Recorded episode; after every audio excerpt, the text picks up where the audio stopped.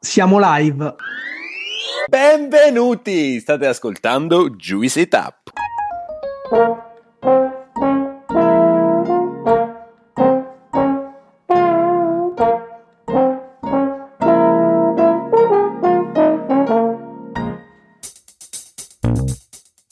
Siamo Gianluca, Alessandro e Claudio, tre amici che si sono conosciuti ai tempi dell'università a Pollenzo. Siamo molto diversi tra noi, ma condividiamo una grande passione per l'enogastronomia, per tutto o quasi tutto ciò che è edibile e potabile. Una di quelle amicizie costruite tra piatti di pasta e bottiglie di vino. Questo spazio si chiama Juicy Tap perché quello che faremo è spremere e tirare fuori tutto quello che c'è di interessante e innovativo nel mondo dell'enogastronomia. Stay Juice, il viaggio è appena iniziato.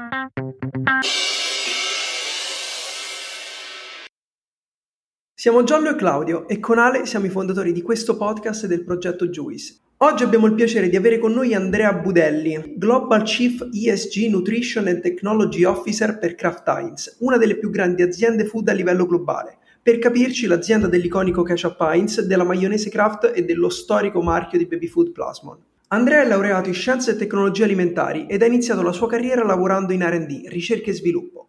Con Andrea parleremo di ricerca e innovazione nel settore food, ma anche delle sfide che le grandi aziende di questo settore stanno affrontando lato ESG. Ma senza perderci troppo in chiacchiere, direi di partire subito. Ciao Andrea, è un piacere averti qui, benvenuto su Juicy Tap. Il piacere è mio, eh, ciao Gianluca.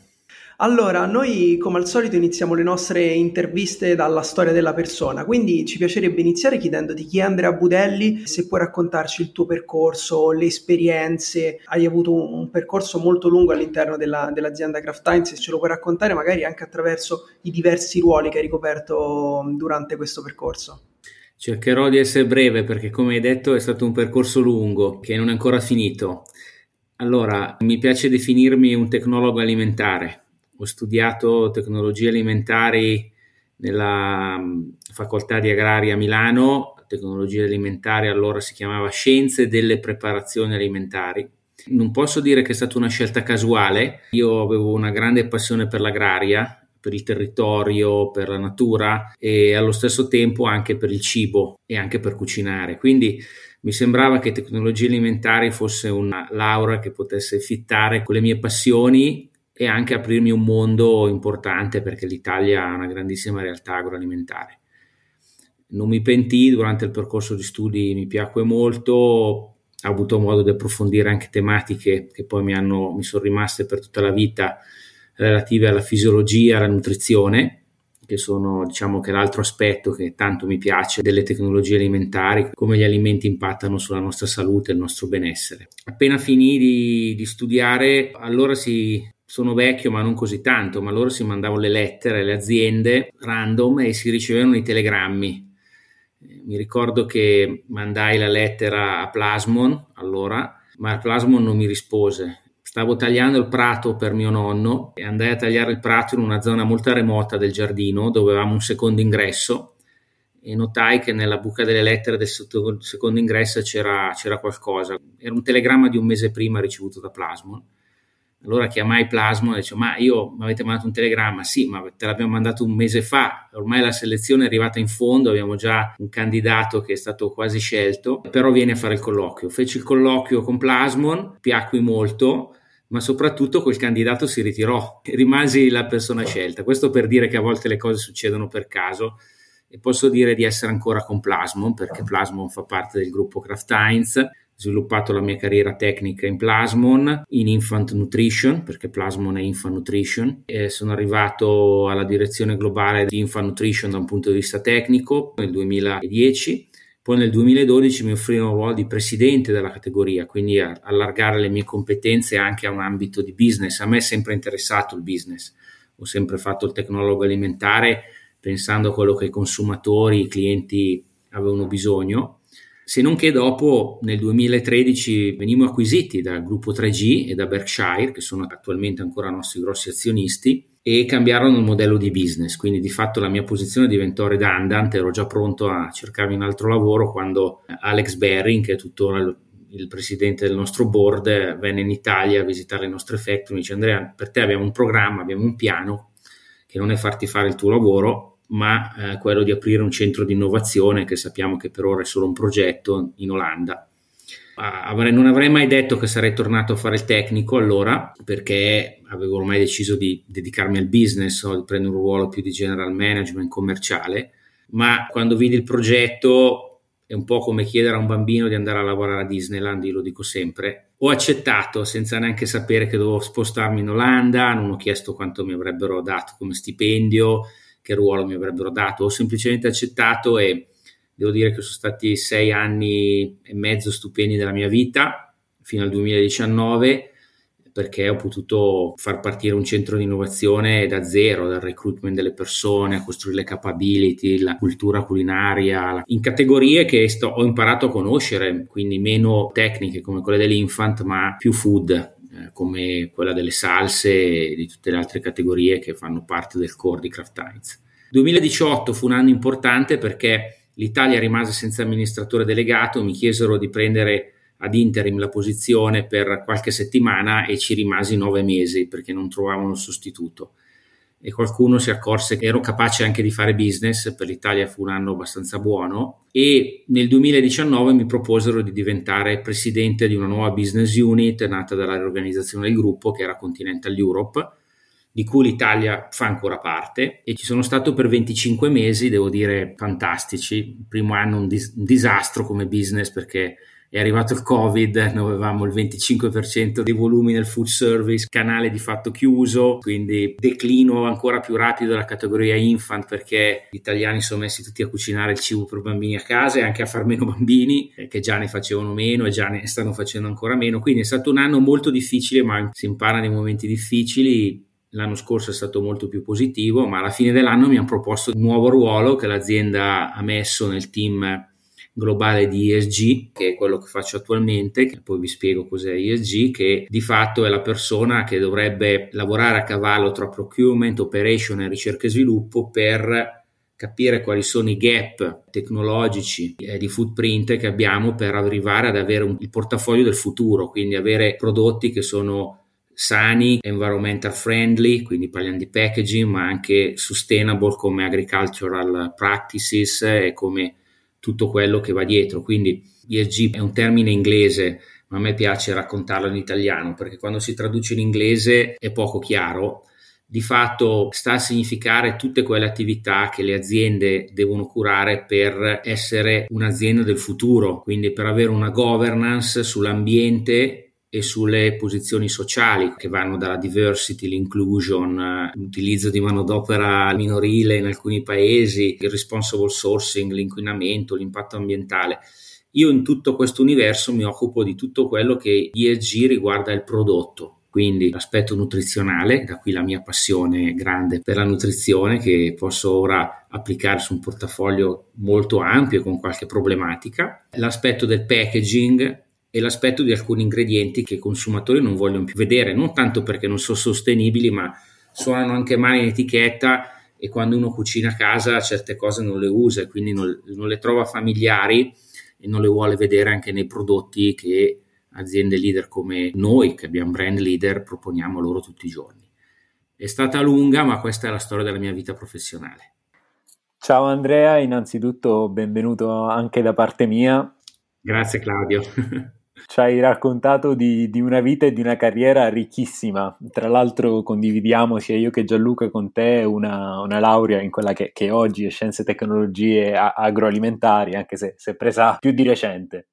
Ci hai raccontato una vita tecnologo-alimentare orientata al business. Hai vissuto Plasmon vedendo veramente tanti cambiamenti e cambiando tu stesso varie posizioni fino ad arrivare a occuparti oggi di ESG. Ti sei occupato a lungo di, di, ricerca e sviluppo, anche nell'azienda che in Italia rappresenta il cibo per l'infanzia, per tutti gli italiani. Quando dici Plasmon, tutti pensano chiaramente al cibo per l'infanzia, ma se, se parli di cibo per l'infanzia, la prima cosa che viene in mente è Plasmon. Iniziamo da qui perché sono sicuro che avremo tanti altri argomenti da approfondire. Cosa vuol dire fare ricerca e sviluppo in un'azienda del genere e quali sono le principali innovazioni che hai portato tu o che comunque hai visto passare per l'azienda in questi anni? Allora, io sono un po' bias, come dico gli inglesi, quindi sono un po' di parte, ma ritengo che lavorare nello sviluppo di un alimento destinato all'infanzia o comunque destinato a categorie vulnerabili o con requisiti molto specifici rappresenta veramente eh, la laurea magistrale, diciamo il dottorato in disegno degli alimenti perché si hanno tantissimi limiti, limiti imposti dalla legge, limiti imposti dall'etica aziendale, limiti imposti dalla disponibilità di alcune materie prime. Quindi quando si parla di infanzia, la prima cosa che chi lavora nello sviluppo, nella produzione di prodotti per l'infanzia sa che la cosa più importante sono gli ingredienti, le materie prime. Questo è un po' vero in tutto il food, voi che siete tecnologi alimentari lo saprete che l'unica cosa che noi possiamo fare sulle materie prime è di renderle più appetibili, ma nei processi di trasformazione di una materia prima in un prodotto finito possiamo di solito solo peggiorarle, con trattamenti termici, peggiorarle con trattamenti di stabilizzazione, per esposizione all'invecchiamento, quindi tutti questi aspetti. E più la qualità della materia prima iniziale è alta, più è possibile, se si sa operare, se si è dei buoni tecnologi, arrivare a un buon risultato. Con i prodotti per l'infanzia si impara questo, perché l'omogenizzato di mela si fa 100% di mela e sembra facile, ma non è facile. È come fare una fantastica pasta al pomodoro a Napoli. Tutti pensano di essere capaci, ma fare una pasta al pomodoro e basilico è una delle cose più difficili che c'è, se si vuole fare veramente bene. Quindi si impara a conoscere la funzionalità delle materie prime, degli ingredienti, come esaltare le loro caratteristiche. E da qui nasce tutta una storia nella quale ho creduto tanto che ancora oggi si vede riflessa in alcune scelte aziendali e anche progetti che andranno sul mercato molto a breve. Ad esempio di come sviluppare processi termici, tecnologici che non fanno del male alle materie prime, che le preservano, che le, che le lasciano sicure ma anche con le caratteristiche organolettiche che il consumatore trova nella materia prima fresca. Noi siamo stati i primi nel 2008 a lanciare al mondo una linea di prodotti per l'infanzia confezionati in asettico, quindi senza fare il classico passaggio in autoclave, eh, cosiddetto retort, sterilizzazione dopo il confezionamento. E un altro aspetto dei prodotti per l'infanzia è la funzionalità. Si perde un po' l'aspetto gastronomico, che è quello che poi io ho recuperato lavorando nelle salse, ma ha una funzionalità perché il bambino è un essere umano in rapida evoluzione che parte senza denti e succhia e arriva quasi, se te gli avvicini troppo la mano, a mangiarti via il dito quando ha fame. E questo succede in pochi mesi. È estremamente affascinante bisogna voler bene i bambini per lavorare bene in questa categoria, ma questa evoluzione deve poi riflettersi nei prodotti offerti, quindi è un percorso dove il bambino viene accompagnato da, da succhiare un liquido a masticare un alimento solido. E quindi tanta tecnologia, tanta areologia degli, delle materie prime, degli alimenti, e poi c'è anche una funzionalità nutrizionale, perché il bambino non è come l'adulto che, come uso dire, ci ammazza solo un'auto se ci investe. Il bambino invece c'è un, più che un fenomeno, è un dato scientifico, si chiama nutritional imprinting. Quello che noi mangiamo da piccoli ci lascia un imprinting fisiologico che è importante per tutta la vita, sia nel come sviluppiamo il nostro gusto, bambini che tendono a mangiare poche verdure, poche frutte, poche cose colorate, tendono ad avere una dieta monotona per tutta la vita, ma anche la nostra salute, Claudio. Quindi il funzionalizzare un alimento significa proprio mettere quelle quantità di vitamine, di sali minerali, di elementi funzionali. E da qui un altro grande percorso che mi ha appassionato ancora oggi. Io lavoro tanto in ambito scientifico con l'università, insegno anche all'università, è sempre stata la mia passione insegnare, insegno a Roma e a Napoli, e la ricerca scientifica io mi sono sempre rifiutato di dire ah in nutrizione tutto fa bene, tutto fa male, non ci sono evidenze. Le evidenze non ci sono perché le, le aziende, le persone non si sono mai impegnate, non è un, un'azienda ricca come il farmaceutico dove un'evidenza scientifica viene trasformata in valore molto velocemente e facilmente. Nell'alimentare una, una, un'evidenza scientifica nutrizionale aggiunge un mattoncino a un, a un edificio che si sta ancora costruendo ed è forse solo il primo piano ma ultimamente si sta accelerando. Noi possiamo dire di aver inventato i postbiotici, che sono i componenti creati dai probiotici, che sono la vera cosa che veramente ha un impatto fisiologico. Abbiamo pubblicato su Nature, su Nutrients, abbiamo pubblicato sulle riviste più prestigiose e stiamo continuando a fare. Quindi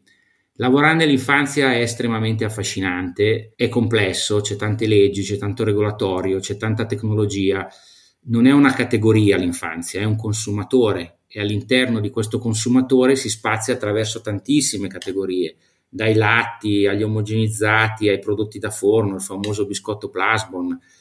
Io ho potuto cambiare almeno tre volte la ricetta del biscotto plasmon, tenendolo sempre buono ma aggiornandolo alle esigenze nutrizionali dei bambini moderni che magari hanno bisogno meno grassi, meno calorie, ma hanno bisogno più nutrients, più bilancio energetico durante la giornata.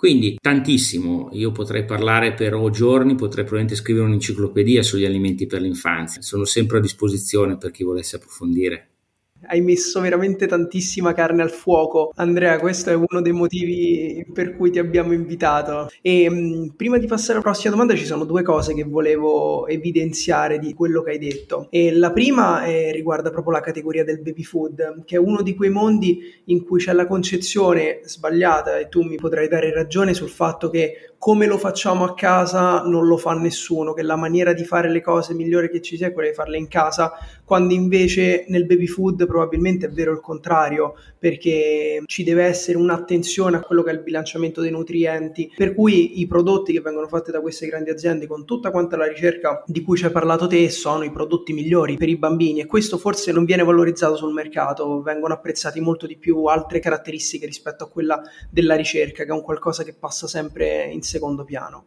Sì, hai ragione, hai ragione Gianluca, è una buonissima puntualizzazione questa.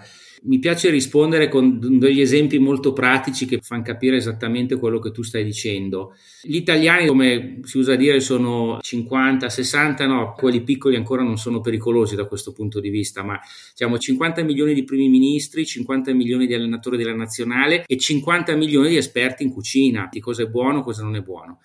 Va bene, però faccio un esempio, spesso le mamme si lamentano che i bambini hanno coliche, è anche una cosa fisiologica, naturale del bambino, soprattutto quando il bambino prende il latte, cioè è il suo sistema digerente che sta partendo, no? è un po' ingolfato perché eh, il bambino di fatto è un piccolo tubo digerente che ha una capacità digerente che è incredibile. Pensate che un bambino che pesa 6 kg può bere un litro di latte, quindi se non so, tu pesi 70 kg è l'equivalente di berti 10-12 litri di latte, prova a pensarci, muori nel senso che il tuo sistema digerente andrebbe completamente in tilt. Il bambino no, quindi è normale che un, è come un turbo, un turbo digestore che ha delle coliche, però quando inizia lo svezzamento queste sono già più rare. Perché spesso hanno le coliche? Le coliche sono dovute alla quantità di aria che il bambino ingerisce e quando la mamma fa il suo frullato, fa il suo omogenizzato, gli dà più aria che alimento, mentre quando noi facciamo la stessa cosa a livello industriale la facciamo deareando, sottovuoto, oltre per evitare fenomeni di imbrunimento, di patina o comunque di invecchiamento precoce che l'ossigeno, l'aria porta nell'alimento, ma proprio per dare un prodotto altamente digeribile. Quindi questo è già un esempio. Tutti quelli che fanno il frullatone a casa, il bambino lievita, ma è normale perché gli danno molta più aria. Potrei farti migliaia di esempi di questo tipo. Questo è uno molto pratico che le mamme di sotto capiscono. Bisogna fare cultura cultura nutrizionale e anche spiegare, senza aprire poi il, il capitolo della sicurezza delle materie prime. Noi abbiamo avuto dei periodi che non avevamo scaffale l'omogenizzato di salmone perché non trovavamo una materia prima con gli standard della categoria più quelli interni che ci siamo fissati. Il salmone si compra fresco al supermercato, ma è ben lontano dagli standard che sono stati definiti sicuri per un bambino. Quindi questo e tanti altri esempi, hai ragione, sull'infanzia è particolarmente vero, tant'è vero che la comunità europea ha deciso che gli alimenti per l'infanzia devono avere mille volte meno pesticidi di quelli per l'adulto, cento volte meno alcuni tipi di micotossine, venti volte meno metalli pesanti e così via. È vero, il discorso che spesso tutta la ricerca diventa l'attributo più complicato da, da, com- da, comunicare, ma penso che una maniera giusta di comunicarlo sia proprio come fai te, Andrea, attraverso tutta questa passione che ci metti. E a proposito di passione, eh, la vorrei collegare a quello che è il tuo ruolo adesso. Abbiamo parlato di ESG, ci hai un po' raccontato che cosa vuol dire questo mondo che soprattutto nell'ultimo anno, dal punto di vista aziendale, è proprio esploso. Ma nello specifico, di che cosa ti occupi adesso? Quali sono delle, delle attività che porti avanti su base giornaliera e come stai riuscendo a, por- a trasportare questa passione che avevi in questa nuova funzione? ci sto ancora provando, nel senso che è proprio una nuova funzione, però vorrei farvi un po' di esempi pratici.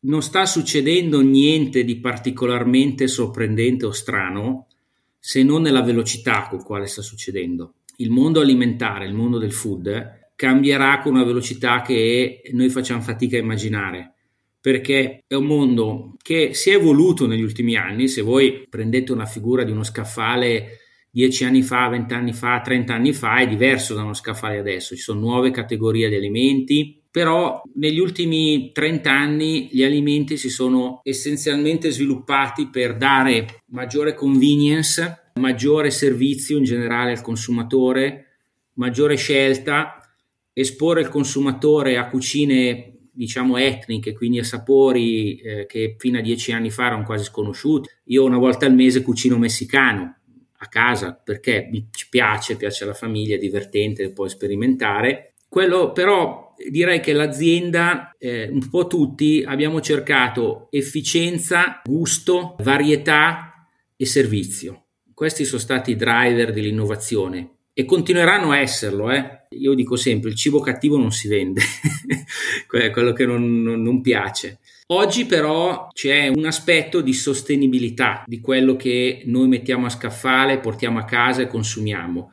E questa sostenibilità ha tantissimi angoli. È una sostenibilità nutrizionale, di health, cioè io non devo consumare cibo in un modo che mi pregiudichi la qualità della mia vita e il mio stato di salute e quindi parliamo di quantità di zucchero, di quantità di sale, di alcol, di tutto quello che sappiamo che se consumato in eccesso o non correttamente può generare dei problemi. Poi abbiamo anche scoperto, grazie a tutti quei mattoncini che anche noi dobbiamo essere fieri di aver raggiunto, che se si mangia certe cose si sta meglio che mangiare altre. È la cosiddetta positive nutrition, che non, nutrition non c'è solo eliminare le cose che fanno male, ma c'è anche inserire quelle che fanno bene. Ad esempio, tutti parlano di dieta mediterranea, nessuno la fa più, ma la dieta mediterranea che forse si trova ancora in alcune zone della Campania, parlo soprattutto del Cilento, dove sono stati fatti gli studi negli anni 50 sulla dieta mediterranea vera, il consumo delle leguminose sta crescendo, anche seguendo il trend di consumare meno carne, e quindi la leguminosa è una valida alternativa in termini di qualità proteica e da un punto di vista nutrizionale ma le leguminose fanno bene di per sé perché portano fibra, portano tutti gli aspetti di positive nutrition che sono altamente importanti. Poi c'è l'aspetto, non so se lo notate, voi probabilmente cucinate, vivete, non so, vivete in famiglia, vivete da soli, che noi ci portiamo a casa più in ballo che alimento quando andiamo a fare la spesa. E questo è un problema. Quando mi dicono qual è il packaging migliore io per far arrabbiare i miei colleghi del packaging. Anch'io sono stato ricerca e sviluppo, ho fatto anche packaging nella mia carriera e i miei fornitori dicono il miglior packaging è quello che non c'è. Quindi la nostra sfida è eliminare il packaging. Poi ovviamente è una visione estrema, le visioni devono essere sempre estreme, devono essere un punto al quale non arrivi mai, se no non sono una visione. Perché dopo va smaltito, è vero, può essere anche riciclabile, riutilizzabile, compostabile, ma questo determina comunque consumo energetico, impatto ambientale. Secondo me ridurlo è comunque la best practice. Poi c'è il modo in cui si fa sourcing. Ci chiediamo come fanno a costare così poco certe cose. Come fa un pollo a costare 4 euro? Come facciamo a lamentarci che un pollo costi 10 euro? Dovrebbe costare 50 euro probabilmente un pollo, se dovessimo valutare anche il costo del suo impatto ambientale. Non parliamo di maiale, non parliamo di, di beef, io non sono vegetariano, amo tantissimo la carne, però il futuro probabilmente è mangiarne meno e mangiarla di maggior qualità. Quindi c'è tutto un mondo di quello che è l'impatto di come noi operiamo che diventerà più rilevante. Lo dirà le leggi, si parla già, c'è già plastic tax, si parla già di impatto ambientale, di tassa sull'anidride carbonica prodotta, eh, tasse sui rifiuti.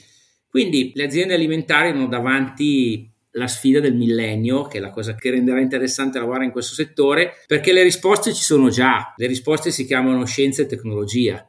È un po' come le, le, le energie alternative ai minerali fossili, no? Ci sono già, bisogna rendere obsoleto quello che si usa, renderlo antieconomico e poi tutto di tratto ci saranno le macchine che vanno a idrogeno, macchine elettriche ci sono già.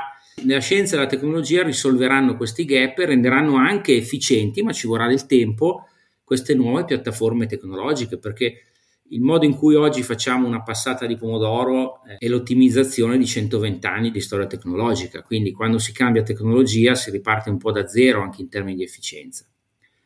Quindi il mio ruolo è quello di capire quali sono i gap tecnologici che noi dobbiamo affrontare rispetto a dove siamo oggi e dove vogliamo andare domani e iniziare a lavorare a riportare, ad accelerare l'ingresso di tecnologia e scienza nel modo in cui operiamo. Non da soli, perché queste sfide le vinceremo con le cosiddette filiere, coinvolgendo gli agricoltori, i trasformatori primari, i trasformatori secondari, chi ricicla quello che i consumatori gettano o comunque non, non, non serve più, come il packaging e così via. Ci sarà un approccio molto più olistico molto più di filiera, si farà molto più gruppo e, e la sfida competitiva sarà arrivare prima a essere più vicini a questa visione. Chi arriverà prima sarà riconosciuto come un prodotto più di valore per due ragioni. Uno, perché potrà comunicare cose che gli altri non fanno, a, a cui i consumatori terranno molto. I governi renderanno più economico per chi opera in modo virtuoso operare, pagheranno meno tasse le aziende che lavoreranno in questo modo, quindi saranno più efficienti e poi avranno processi più maturi. Processi più maturi vuol dire che avranno costi più bassi. Quindi bisogna correre e bisogna arrivare per primi in certi ambiti. Andrea, a me questa tua visione piace, piace, moltissimo e la condivido anche in pieno. Però una domanda, Kraft Heinz è un'azienda globale. Come fa un'azienda di questo tipo in cui soprattutto il gruppo manageriale, anche nella tua persona, lavora a livello globale, quindi a un livello molto alto, poi a mettere in atto e a realizzare dei piani che sono invece così locali e così di filiera come ce l'hai descritti tu, ma anche non solo come metterli in atto da un punto di vista locale, ma anche come assicurarsi che magari un qualcosa che può funzionare in Italia funzioni anche in altre parti del mondo, perché non è che una filiera ideale in Italia sarà una filiera ideale anche in Brasile, magari lì determinate condizioni ambientali, sociali e culturali la possono rendere più o meno sostenibile? Guarda, domanda da, da un miliardo di dollari. Io cerco di darti la mia risposta. Più che altro ti dico quello che noi intendiamo fare, qual è il nostro approccio. Il mondo di Kraft Heinz è fatto da portafogli molto diversi tra di loro, tantissimi brand, tantissime categorie, con rischi e opportunità. Quando tu capisci il rischio, vedi subito che questo lo puoi trasformare in un'opportunità competitiva. È chiaro che se aspetti che invece che il rischio si realizza, a quel punto diventa un van- uno svantaggio competitivo, ma decidere di mettere anche persone come me a fare questo tipo di lavoro dimostra un'intenzionalità nel trasformare queste, queste sfide in opportunità, questi rischi in opportunità. Allora, prima di tutto bisogna stabilire dove si gioca la partita e con che regole. Io lo dico sempre, non basta dire io voglio fare sport, uno dice ok, io voglio giocare a calcio e voglio vincere la Champions League. Quindi già devo selezionare. Selezionare vuol dire che se il mio portafoglio non mi permette di fare una scala, di fare una leva delle piattaforme tecnologiche che io devo sviluppare, devo razionalizzare anche il portafoglio. E questo lo sta già facendo Kraft Heinz, non è un segreto che eh, sono stati venduti dei business, ne sono stati acquisiti degli altri e credo che altro succederà in futuro. Secondo, stabilire le regole del gioco. Se si decide di vincere la Champions League non si può usare le mani e quindi bisogna che questo sia chiaro. Quindi quando si innova, quando si fanno cose nuove, quando si mettono piattaforme eh, di prodotto nuove, bisogna sì far contento il consumatore, ma all'interno di queste regole. Perché tenete presente che i portafogli delle aziende in 10-15 anni si rivitalizzano sempre al 100%, quindi se tu inizi già a disegnare oggi i prodotti del futuro, ti trovi già nel futuro con i prodotti giusti. Se rimandi sempre a domani perché oggi forse al consumatore di oggi potrebbe ancora far comodo un prodotto del genere e per noi è efficiente farlo, allora dopo arranchi, sarà in ritardo. Però si definiscono delle piattaforme e si, defini- e si fanno dei pilot, Gianluca, nel senso che ogni paese ha delle specificità ed è più avanzato rispetto agli altri, sia per normativa, sia per sensitivity dei consumatori, sia per tecnologia, sia per brand. Ad esempio, oggi tutto quello che è responsible sourcing, filiere corte, chilometri zero, l'Italia insegnerà al resto del mondo, perché noi col progetto Made in Italy del sourcing locale di tutti gli ingredienti che abbiamo fatto col plasmo, la grande tradizione delle osi ecologiche, dalla filiera, del field to fork, eh, siamo pronti per espandere un modello. La riduzione dello zucchero del sale c'è grandissima attenzione in Inghilterra e lì siamo avanti, nel senso è stato il posto dove abbiamo lanciato anni fa, 4-5 anni fa, per primo al mondo il tomato ketchup senza zucchero e sale aggiunto e oggi è già, già una quota di mercato significativa. 50-50 è diventato 50% riduzione di sale e zucchero, è diventato già il 20% di quota. È un po' come per Coke, per Coca-Cola, ormai Coca Zero è più della metà della Coca normale. Quindi l'evoluzione del portafoglio non deve essere per forza simultanea in tutti i paesi, ma ci sono paesi che tirano la volata, creano le capabilities per poi fare scale up negli altri paesi quando l'azienda lo ritiene opportuno, il consumatore lo chiede. Con ESG c'è una piccola differenza rispetto a normali trend del consumatore. In ESG ci sono delle componenti etiche nella scelta, quindi non è detto che tu debba aspettare che il consumatore ti chieda una cosa, se tu sai già che quella cosa lì fatta in modo diverso gli fa bene a lui e al pianeta. Perché il consumatore, io dico sempre, non sa quello che non conosce. Se i consumatori non avessero spiegato che l'alcol può far male se consumato in eccesso e non avessero messo delle regole che limitano l'utilizzo dell'alcol in certe situazioni, o non gli avessero detto che il fumo può far venire il, cancro ai polmoni, perché lui, un fumatore, avrebbe detto ma perché devo smettere di fumare? Bisogna essere molto responsabili quando si parla di ESG e a volte bisogna fare delle scelte che posizionano l'azienda con uno, uno svantaggio competitivo perché sta dando al consumatore qualcosa che è non ancora perfettamente allineato alle sue aspettative, che gli costa magari un po' di più perché è meno efficiente che farlo come lo faceva prima, quella cosa, e, che non riesce ancora a spiegare bene perché la comunicazione al consumatore prende anni. Quindi sull'ISG c'è questa piccola differenza che il mio ruolo è, sarà anche quello di spingere l'azienda a fare quel passo che tira il consumatore piuttosto che è tirato dal consumatore ma credo che sia necessario ed è, non saremo gli unici, anzi chi lo farà più in fretta si troverà in un'osi ecologica per parlare in terminologia plasmon molto prima degli altri. Questo aspetto di avere una responsabilità proattiva, quindi non aspettare che sia il consumatore a chiederlo, ma muoversi per ottenere dei, dei vantaggi che possono sì essere poi utilizzati in termini di marketing o comunque in termini di, di, di mercato, però allo stesso tempo sono delle cose che fanno bene al consumatore, mi piace molto. E mi sembra anche un po' quello che chiede il consumatore oggi, cioè chiede alle grandi aziende di essere più responsabili, sia in termini ambientali, ma anche in termini di, di valori nutrizionali dei prodotti alimentari. Ehm, in uno, voglio cambiare argomento adesso, perché in uno degli ultimi episodi abbiamo affrontato il tema dell'inflazione, in particolare nel settore alimentare. Stiamo già vedendo degli effetti eh, sul mercato, alcuni di noi potrebbero essersi accorti di, di cambiamenti e degli aumenti di prezzi al supermercato facendo la spesa. Quali saranno gli effetti a medio o, anche a lungo termine di questo fenomeno? E soprattutto sarà un fenomeno che penalizzerà più i consumatori che andranno a fare la spesa o saranno le aziende a pagarne le conseguenze, magari assorbendo parte dell'incremento dei, dei costi e dei prezzi?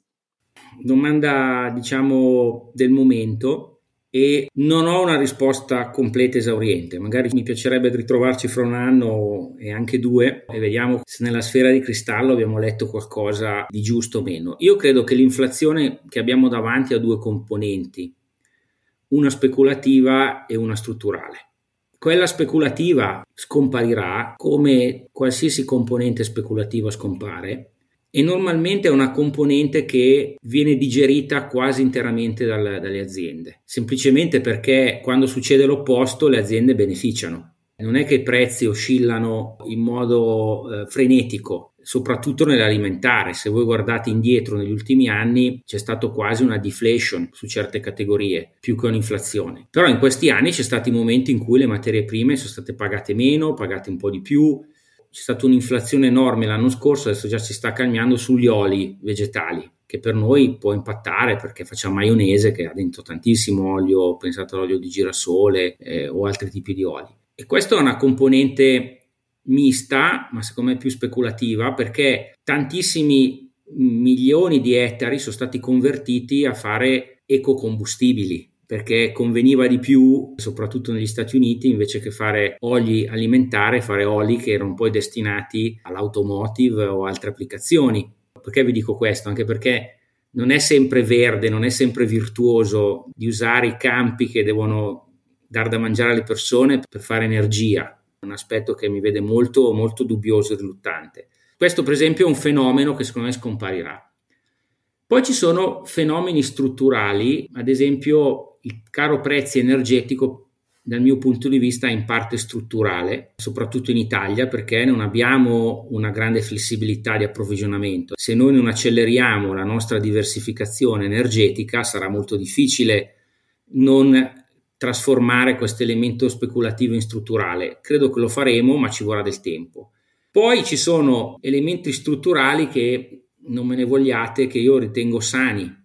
Ad esempio, io credo che certi alimenti e certi ingredienti e certe tecnologie non stiano pagando l'impatto ambientale che hanno. Quindi mi aspetto inflazione, perché, ripeto, io faccio l'esempio della carne. La carne di maiale a volte si trova al supermercato a dei prezzi che sono, eh, io dico, ridicoli. Voi pensate a un animale che ci mette più di un anno a crescere, che mangia tutti i giorni, che ha delle azioni, che respira, che beve, tutta questa parte qui che poi ha un costo ambientale non è nel costo della carne. Quindi io credo che una parte dell'inflazione rimarrà e i consumatori, aiutati anche dalle aziende, cambieranno alcune abitudini di consumo, si abitueranno a mangiare più di una cosa e meno di un'altra. E ancora, io mi ripeto, mi, mi, mi rimetto alla dieta mediterranea. Nella dieta mediterranea la carne si mangiava una o due volte alla settimana e mi dispiace dirlo, ma nel futuro dovremmo diminuire il consumo di carne, puntando molto di più sulla sostenibilità e sulla qualità della carne che consumiamo. Credo che da un punto di vista economico chi fa carne ne trarrà solo vantaggi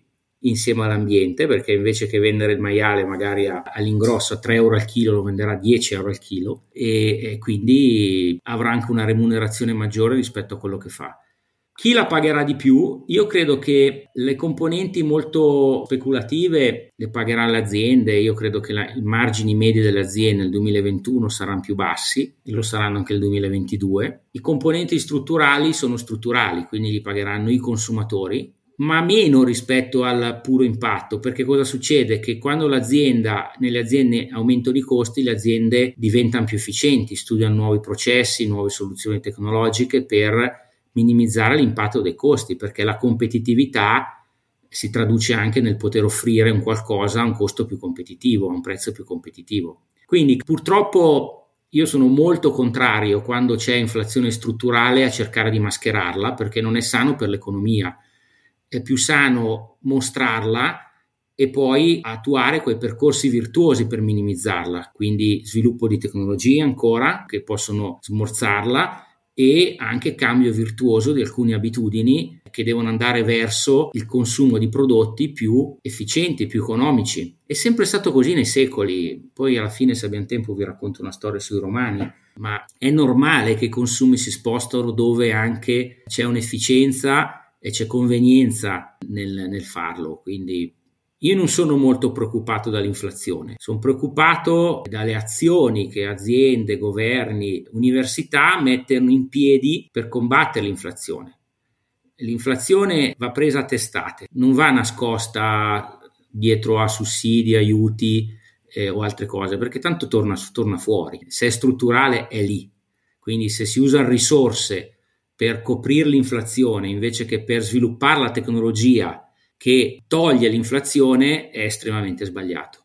Sarebbe quindi meglio che i governi investissero in, in ricerca e sviluppo? Lo stanno facendo, lo stanno facendo. Il cosiddetto piano nazionale di, di, di, ricerca e di resilienza è una realtà, sono più di 200 miliardi, ci sarà un, una grossa fetta che probabilmente la campagna vuole arrogarsi il diritto, come anche ha ragione di essere un po' la regione guida sull'agroalimentare dobbiamo essere molto, molto bravi e molto efficienti nel veramente mettere le risorse di ricerca per creare un, un futuro più roseo e più sostenibile per questa industria. Però io dico sempre, l'unica cosa che le persone non potranno a meno, fare a meno di fare è mangiare. Quindi vi assicuro che è un'economia così sana, così importante, così guidata da bisogni primari che si aggiusterà Poi la sfida è quella competitiva, l'Italia deve aggiustarsi prima degli altri perché per noi l'industria agroalimentare è un'industria di punta dove dobbiamo eccellere, quindi se questa industria sta cambiando, si sta evolvendo, noi che siamo un'espressione massima di questa industria dobbiamo cambiare ed evolverci prima degli altri,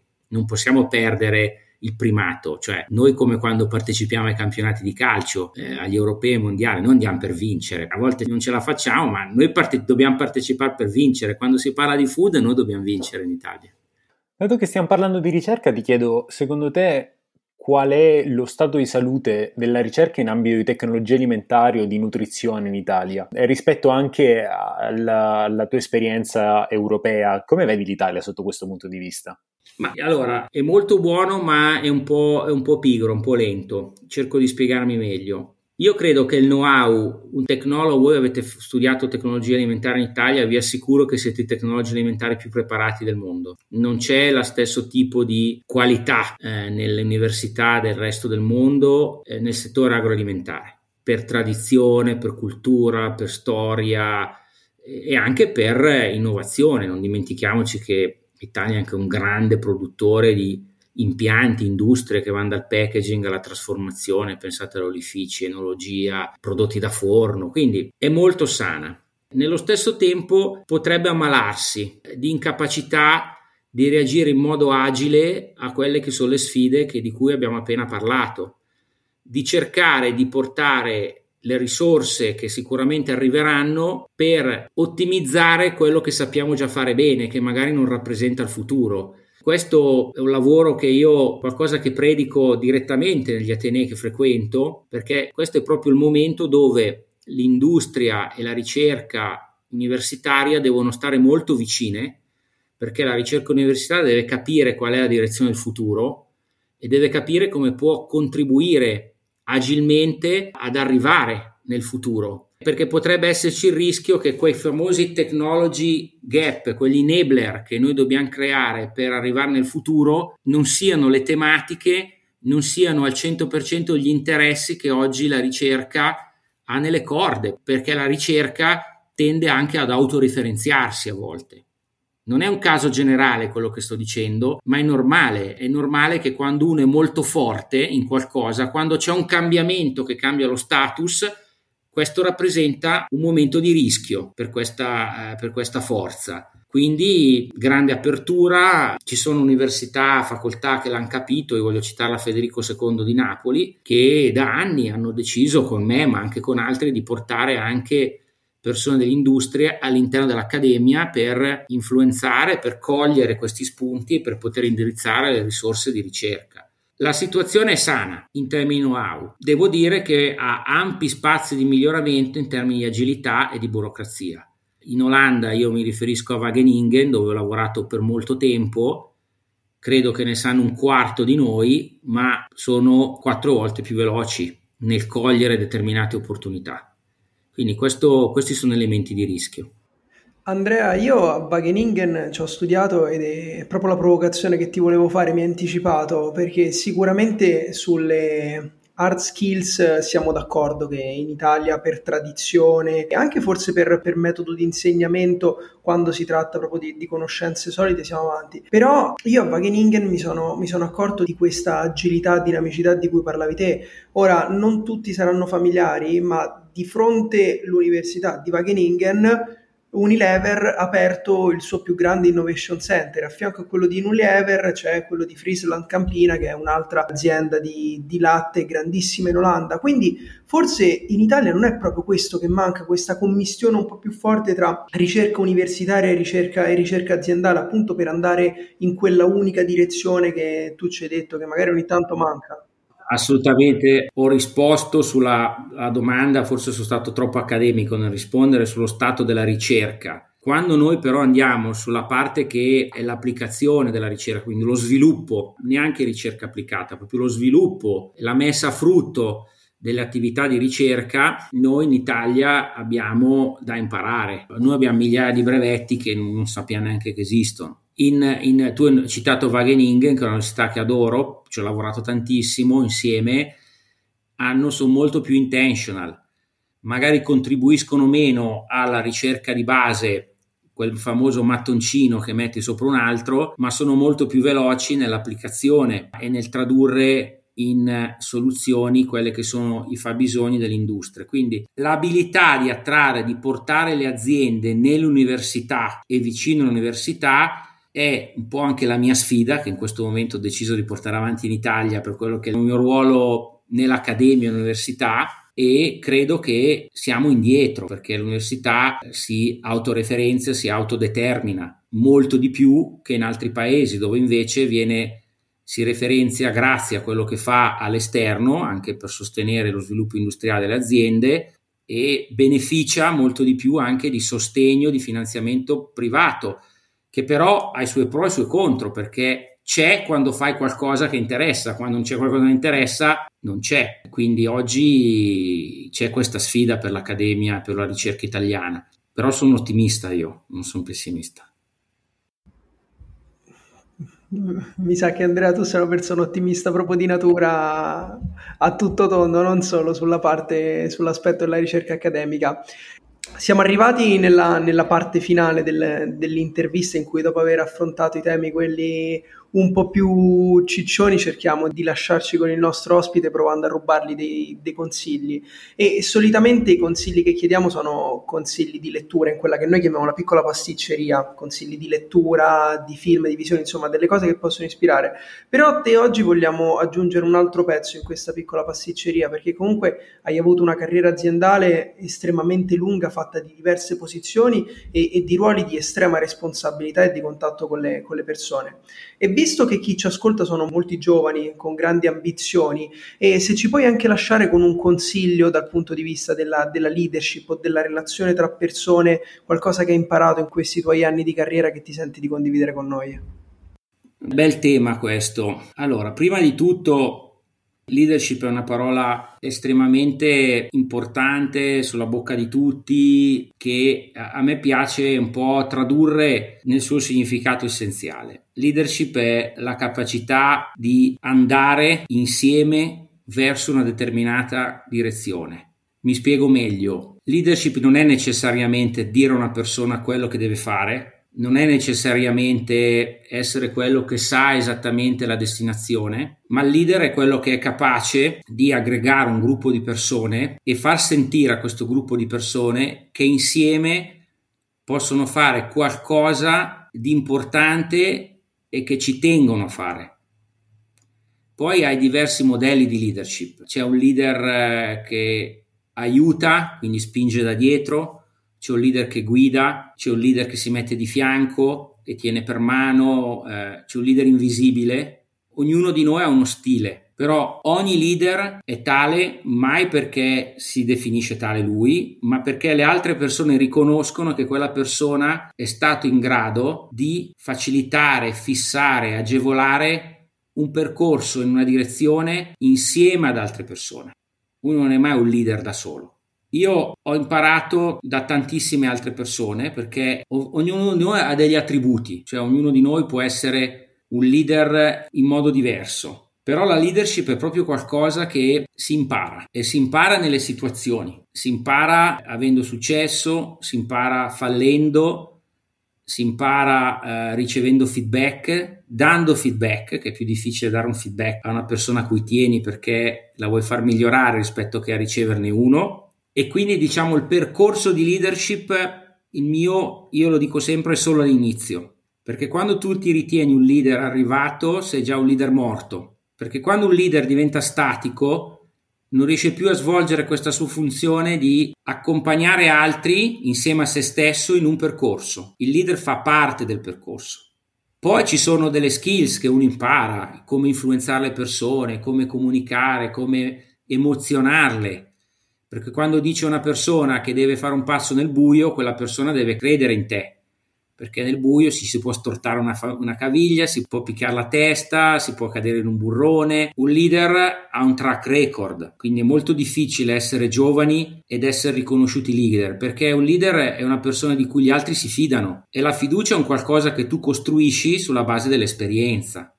Il consiglio che posso dare è di non aver fretta a diventare leader, di fare leader insieme agli altri, di essere molto umili, perché si impara da tutti. Io oggi da voi ho imparato tanto. Poi è normale che più si è vecchi, più si ha storie da raccontare. Io credo che i leader sono, non devono essere egoisti, ma devono mettere gran parte del loro tempo a disposizione degli altri. Quindi già un leader che ha dei segreti non è un leader, perché la più grande soddisfazione per una persona che si ritiene un leader è vedere le cose che succedono soltanto alzando uno sguardo, perché non le fa più succedere lui, le fanno succedere gli altri che interpretano il pensiero, che sanno che la cosa che stanno facendo è la cosa giusta.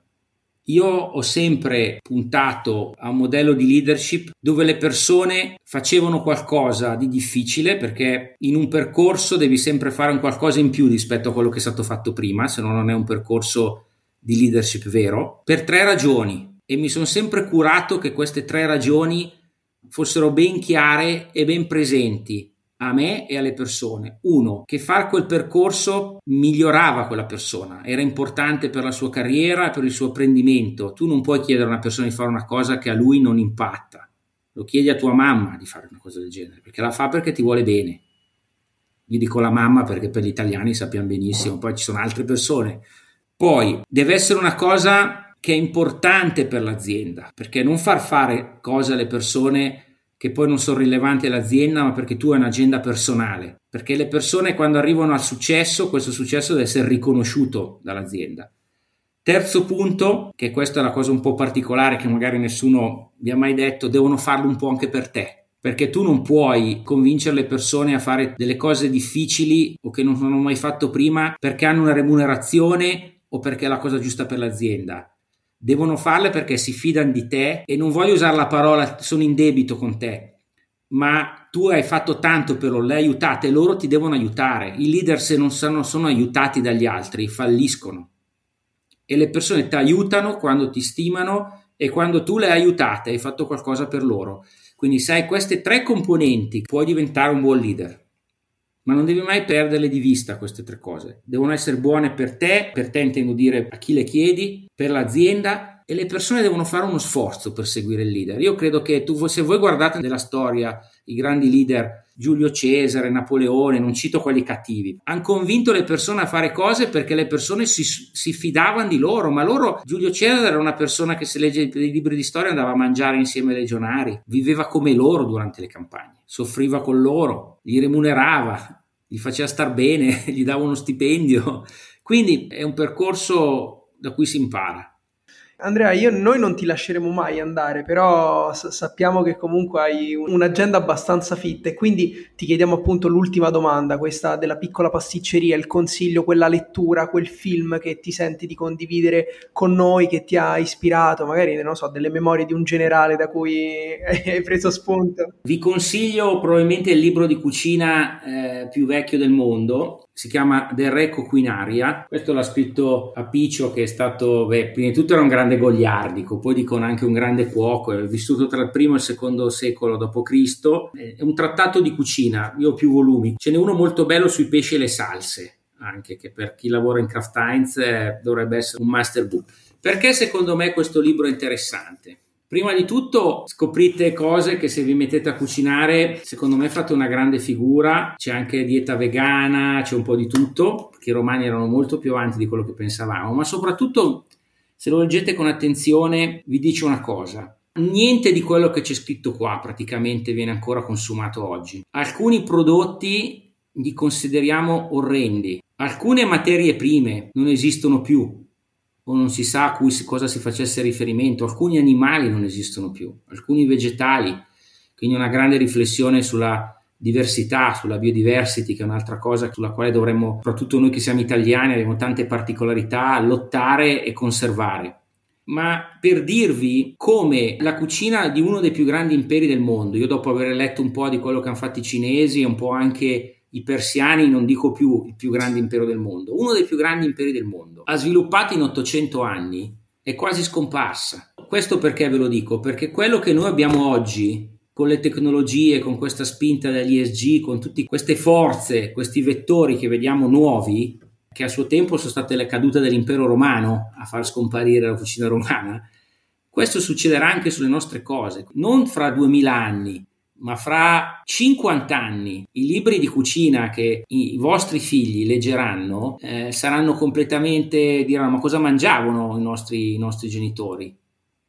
Allora, un po' dobbiamo evitare che questo succeda. Dall'altro canto è un fatto ineluttabile, secondo me, e il consumo eh, sconsiderato di alcune risorse che stiamo facendo adesso eh, diminuirà. Però, ripeto, c'è delle ricette fantastiche, a volte non troverete pavoni, non troverete struzzi, pappagalli, scusate se lo dico, vagine di maiale, che era uno dei piatti più prelibati della cucina romana, però trovate delle idee per cucinare veramente originali e magari potete fare con i vostri amici una cena romana e capire un po' come loro, come loro cucinavano. Quindi consiglio, Andrea, guarda, prima di andare a comprare il libro sulle salse di Apicio, che sembra un must have, ti volevo ringraziare per, uh, insomma, per, questa, per questa, bella intervista, perché è stato proprio un, un, piacere averti qui, sentire la tua storia, sentire la tua passione e, e, spesso, soprattutto nella società in cui viviamo adesso, si sente tanto dire che mh, le grandi aziende rappresentano il male o che sono, che sono le cattive. Però il fatto e io ci credo che un'azienda è fatta dalle persone che ha dentro e, e appunto sapere che tu hai una posizione di, di, responsabilità all'interno di questa azienda vuol dire che veramente c'è speranza perché se ci sono altre persone con la stessa passione e lo stesso coinvolgimento che hai te allora vuol dire che il futuro del settore alimentare può avere dei, dei bei momenti davanti. Ti ringrazio Gianluca. Io penso che la cosa più importante è che questa passione ce l'abbiate voi, non perché io voglia andare in pensione, ho ancora un po' di anni da fare, ma è veramente importante che siano i giovani a spingere e anche orientare le scelte future, sia come consumatori che come forze nuove all'interno delle aziende. Perché noi siamo un po' come a volte l'università, no? siamo un po' pigri nel cambiare perché sappiamo fare bene certe cose, ma veramente chi si ferma è perduto ma soprattutto non fa la cosa giusta per il futuro, per i consumatori e per il pianeta, che in questo momento è colui che ha più bisogno del nostro supporto. Grazie mille Andrea, è stato, è stato veramente un piacere averti ospite su Juicy Tap. Grazie mille Andrea, anche da parte mia. Grazie a voi, un abbraccio e sempre felice di fare una chiacchierata. A presto, Ciao. grazie mille ancora. Hai ascoltato Juicy Tap per altri contenuti di Juice ci trovi su Instagram e sul nostro sito thisisjuice.net.